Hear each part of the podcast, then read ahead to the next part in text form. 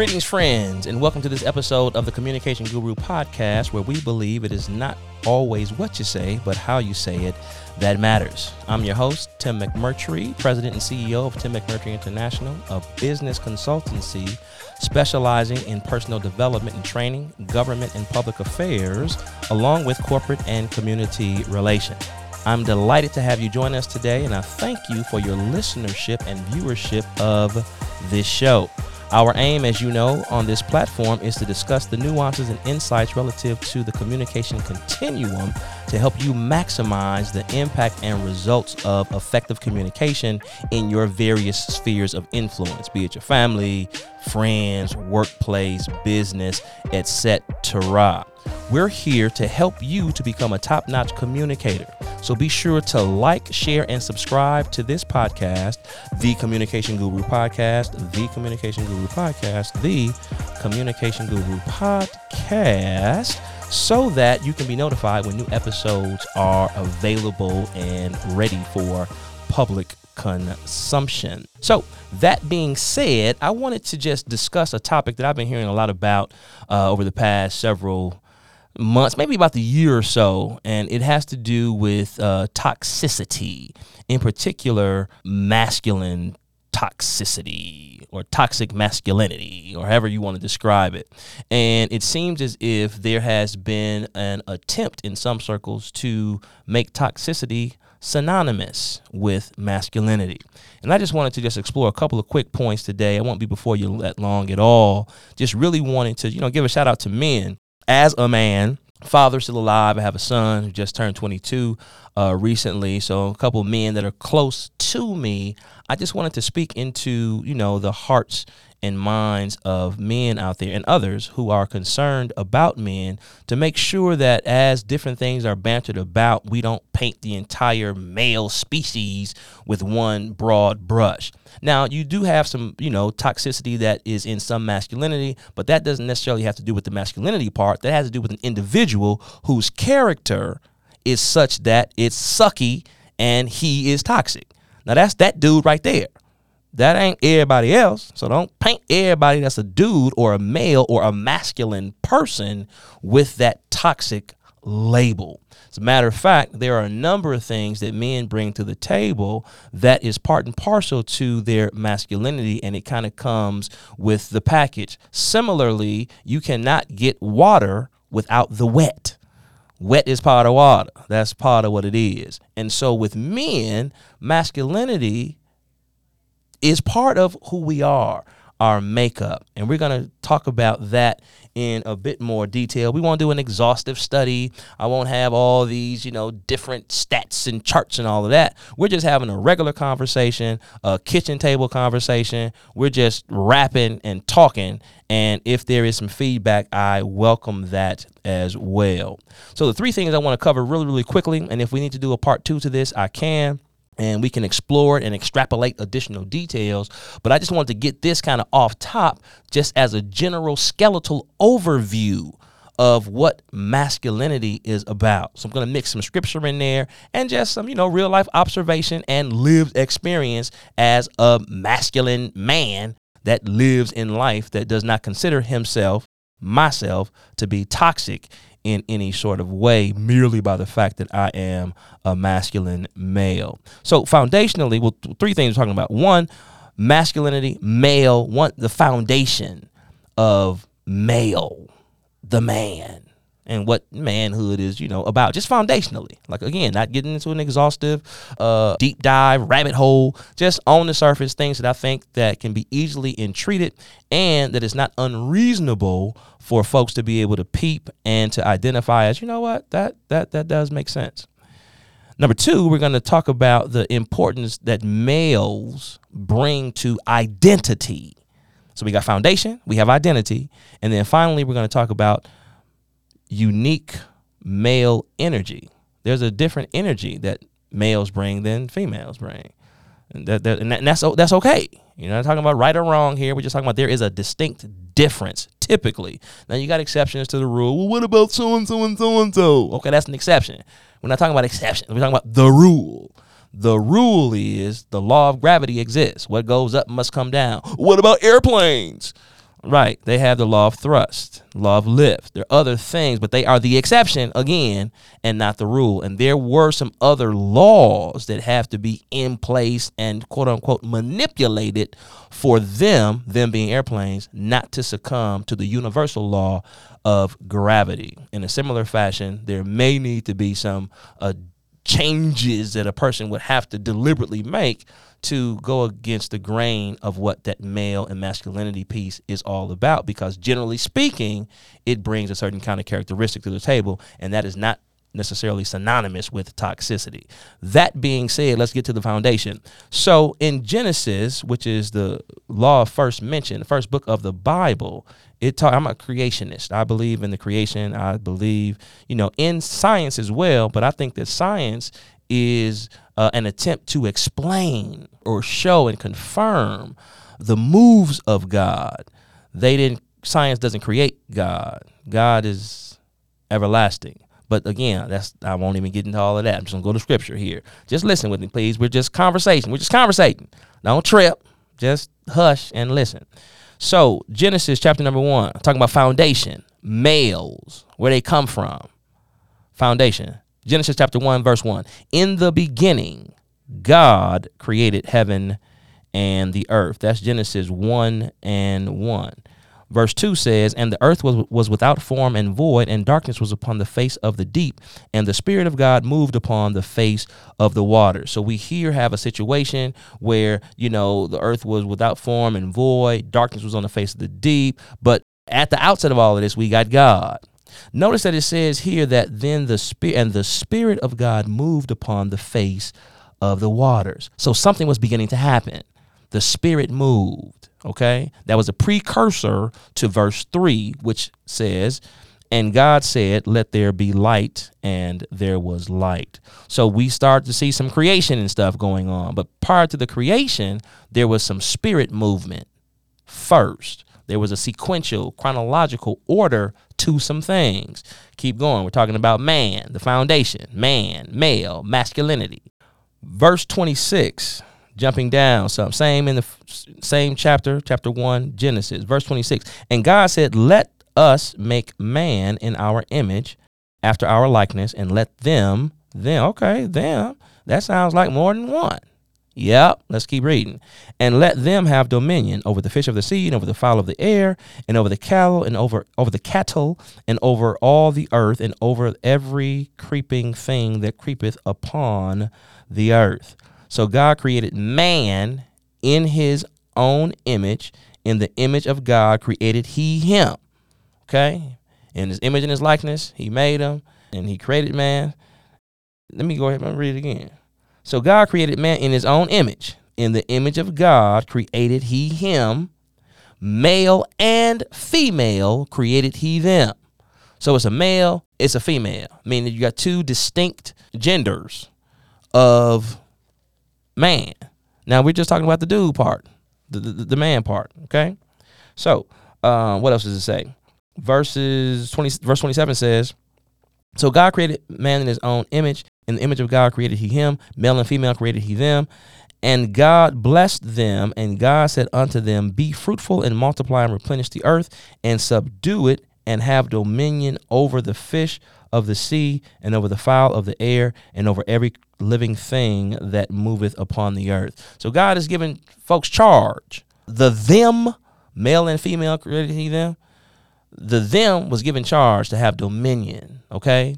Now that means that both the male and the female have, have, have dominion. As you walk out your life, whether you're male or female, you have dominion in the earth. That's God given. How you go about doing it is what we're getting to the meat of, you know, today. So going over to, let's say, uh, going down to verse number thirty-one.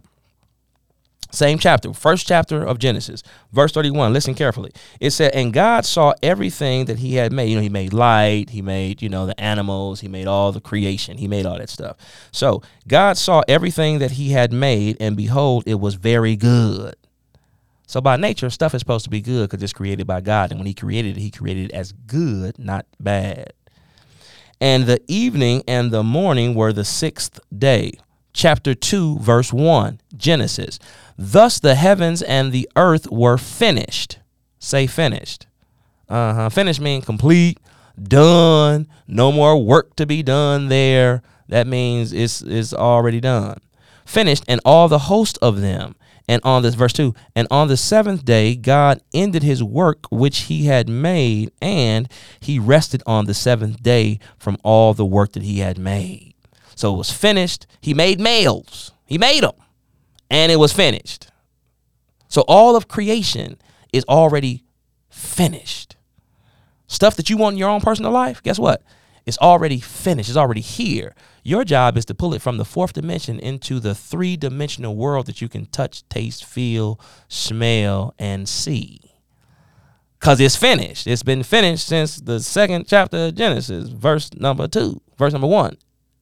Mm-hmm. Now, let's get into this a little bit deeper. Chapter two, verse number seven. And the Lord God formed man. Say man. Uh-huh. Man. Now, he said created he them. Male and female created he them. We ain't got to her yet. We talking about the dude first. Man. It didn't say, and then he created. This is what he did. Now it's giving you the chronological order of the creation. First, it gave you the, hey, this is what he did. Now it's saying this is the order in which he did that. Verse seven, and the Lord God formed man of the dust of the ground and breathed into his nostrils the breath of life, and man became a living soul. You ever wonder why when people, when they die, their bodies disintegrate and go back into the earth? Because it just showed you right here, we were created from the dust of the ground. From dust you were, and from dust you shall return. Whew. Anyway, that's a whole nother teaching, so I'm going to keep going. How about that? Thank you. Verse number fifteen, and the Lord God took the man. Notice the chick ain't around yet in this whole scene. He made the man, created him out of the ground, breathed into his nostrils. That thing said nothing about the lady. The female, male and female created him. We ain't talking about her right now. We're talking about dude. Yep. Verse fifteen, and the Lord God took the man and put him in the Garden of Eden to dress it and to keep it. So before the woman came on the scene, the man had a responsibility, had accountability, and he had a job. How about that? Mm-hmm. What does that speak to? That speaks to purpose. So every man, every man, uh-huh, you got a purpose. When you came into the earth, when you were created, man, before he brought you a woman, he brought you, to put you in a garden to dress it and to keep it. You got put to work immediately. Why? Because you need to be productive. He said, let them have dominion, be fruitful and multiply. That's not just having babies. That's about you taking what is put into your hand and you improving it to make more. Man.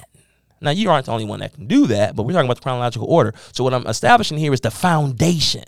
So man, masculinity, outside working and in the vineyards. He wasn't inside eating bonbons. No offense against bonbons, but he was out working. Had a job to do. Get to work, player. Mm-hmm. It's in you to be doing that. When you were made and formed, the first thing you were doing was dressing and keeping the garden. Uh-huh. Dressing it, making it better, uh, cultivating it, uh, uh, making it a more, you know, habitable and all of this kind of stuff. Keeping it, meaning, you know, protecting it. That's part of who we are.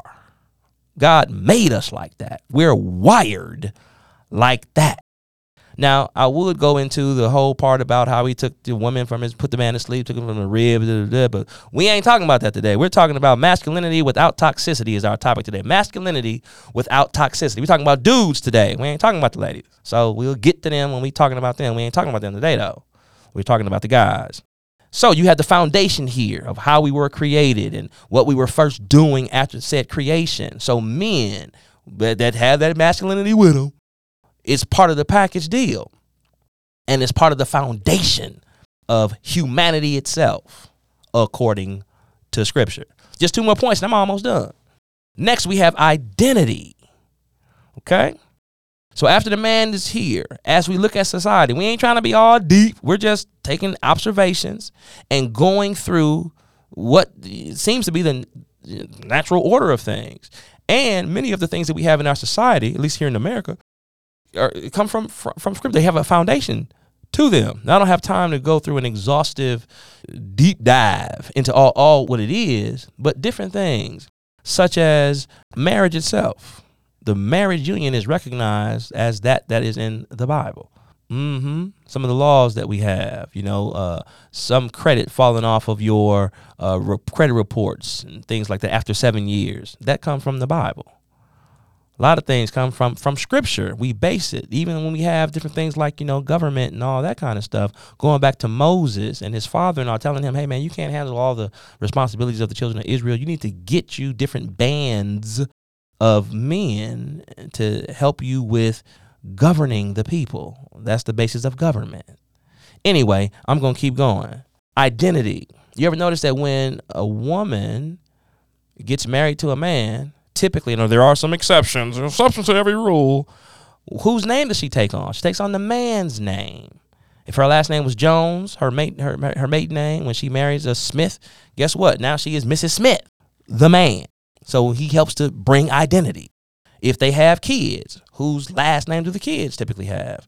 The man's. Why? He helps to bring identity. Matter of fact, in the Bible, and I want to go back to it, but before God put man to sleep and made Eve out of him, the female, God brought animals to Adam and said, name them. And whatever the name of these jokers is going to be, that's what the, that's, the, that's their name is going to be. So that's authority to help shape and bring identity. That's man. Dudes, guys, that masculine fellow, that's not synonymous with toxicity. So you can be masculine and a male and not have toxicity foundationally. Okay? Matter of fact, but it's not like we can just do stuff willy-nilly. We have rules and regulations and guidelines we have to abide by as well. Let me give you a perspective biblically from what the husband is supposed to do. Again, we ain't talking about the ladies. We're talking about the dudes here.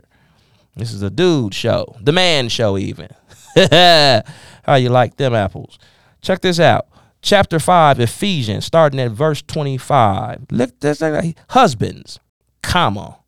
Love your wives, even as Christ also loved the church and gave himself for it. Notice it said husbands, comma. That's a particular delineation. He's talking to a particular group of people. Dudes, husbands. Mm-hmm. Husbands, love your wives. Now, love doesn't sound like toxicity to me. That ain't toxic. Love never fails. Love gives. Love does not take account of its own. Love is what husbands are commanded to do to their wives. It didn't say when she's acting great and lovely, when she's smiling, when she is great, when she's treating you like a king. It didn't put that condition on it. It said, however she's acting, this is how you're supposed to act toward her. Again, respons- when we first came to the scene, we got put in the garden to dress it and keep it. So we've been working since we've been on the scene, man, doing something. This is some of the other stuff that we have to do as well. That ain't toxic in my book. Husbands, love your wives, even as Christ also loved the church and gave himself for it. Verse twenty-six, that he might sanctify and cleanse it with the washing of the water by the word. Again, some more dressing and keeping. What we are, we cultivate stuff is what we do. That's what we're supposed to do. Now, not everybody does it. Some guys are toxic, but they're not toxic because they're males. They're toxic because they are jerks who have character flaws. That's on that individual, not dudes all told, is the point I'm trying to make. Let me keep reading. Verse twenty-seven, that he might present it to himself a glorious church, not having spot or wrinkle or any such thing, but that it should be holy and without blemish. Check this out. So ought men to love their wives as their own bodies. That ain't toxic. He that loveth his wife loveth himself. Okay? So, the mandate that's given to men, masculine fellows, is a loving, cultivating, protecting, making sure that everything is all right situation. Now, if guys are deviating from that, they're deviating from the plan. Okay, and they can be called out individually. You can't make a blanket statement that all men walk in that particular vein, because we all don't. Last verse, verse twenty-nine. For no man ever yet hated his own flesh, but nourisheth and cherisheth it, even as the Lord the church. So we are cherishers, nourishers. That's who we are as masculine men. That's masculinity. You know, having muscles and all that kind of stuff, going to the gym, being strong, that's part of it too, because we are, you know, structurally and molecular, muscularly, typically stronger than, than, than women. That's only part of it. There are other things that we bring to the table as well. So we need to expand this definition of what masculinity looks like. And as far as I'm concerned, ain't nothing that I said today toxic. Next, and I'll wrap up with this. We talk about energy. So we got foundation from scripture of how man was created, who he was, and what he had to do, responsibilities, blah, blah, blah.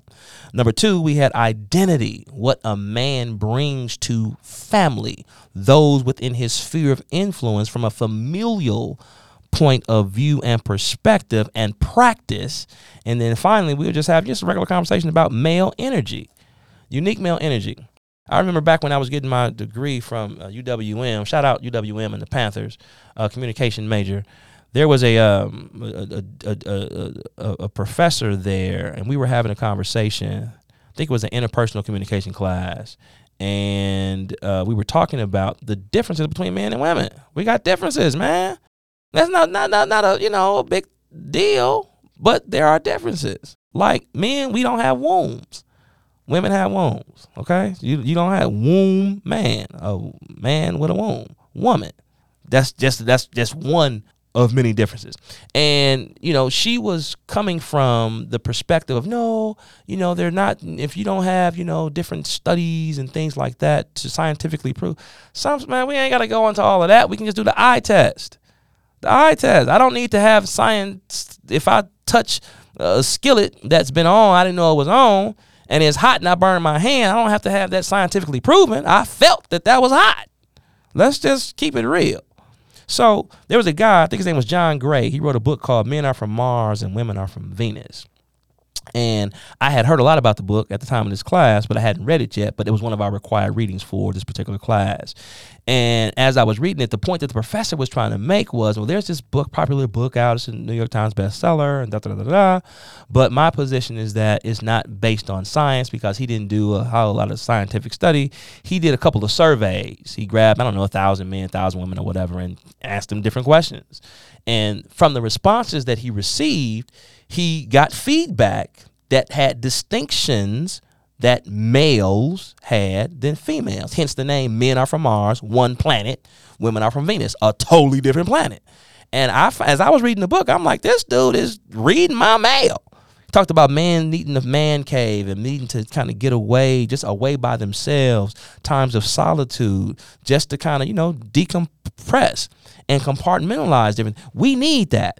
Women, typically, again, there's exceptions to every rule. So don't, well, I know somebody that doesn't fit that bill. Shut up again. I know it's exceptions. We're talking about the rule here. Can you follow instructions? And let's roll with just the rule, please. Thank you. So the things he was describing, I identified with, I'm talking about every, I wish I had a copy of the book. I would go through them. A, a lot of the things that he was saying, I was like, wow, man, this is, he's spot on.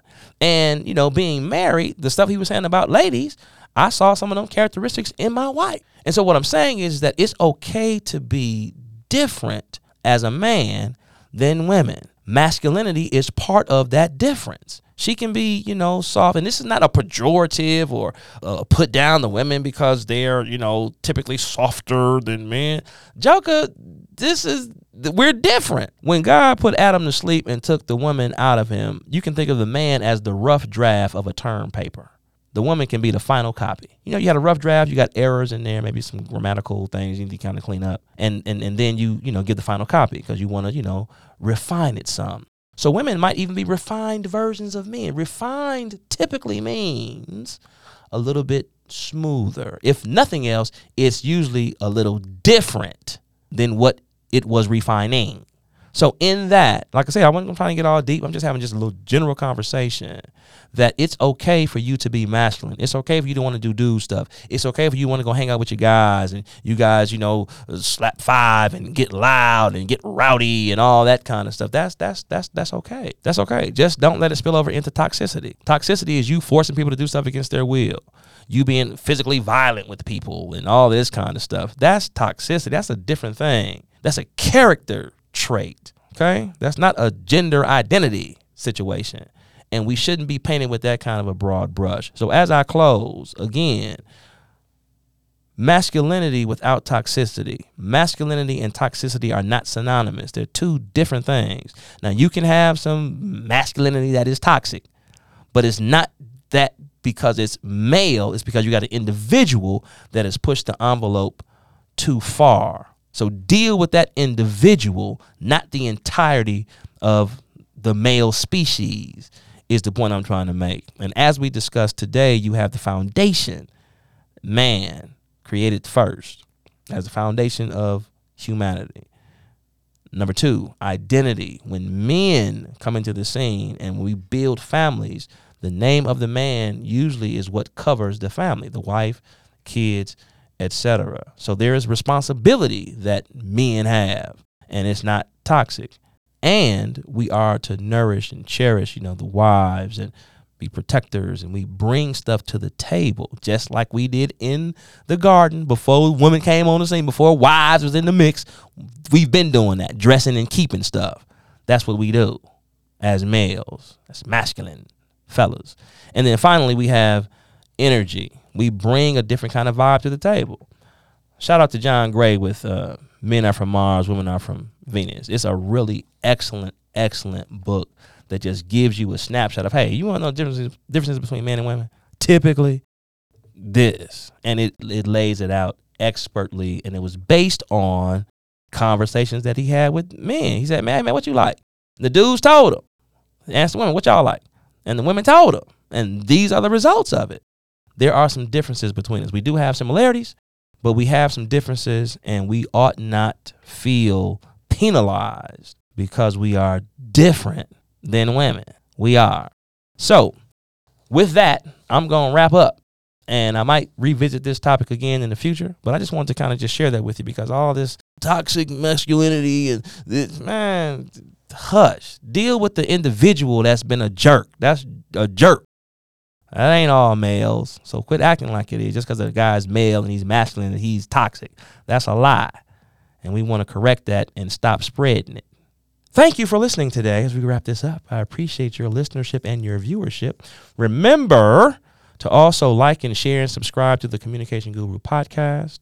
Also be on the lookout for the Morning Inspiration vlog, which are ins- vlogs, which are inspirational words of encouragement and insights. They can be found on Facebook, Instagram, and LinkedIn. And finally, if you have a communication issue that you need, you know, some assistance with or want to explore a bit more, uh, you can contact me and send me a um, quick paragraph, an overview of what the issue is, and we can maybe schedule a discovery call so that we can, you know, talk more about it and see if we are able to work together to remedy that particular situation. Uh, feel free to D M me or direct message me uh, at Tim McMurtry on LinkedIn, or you can D M me at Mister Timspiration on Instagram, or you can just give me a shout or shoot me a text at four one four, three oh five, seven three six oh.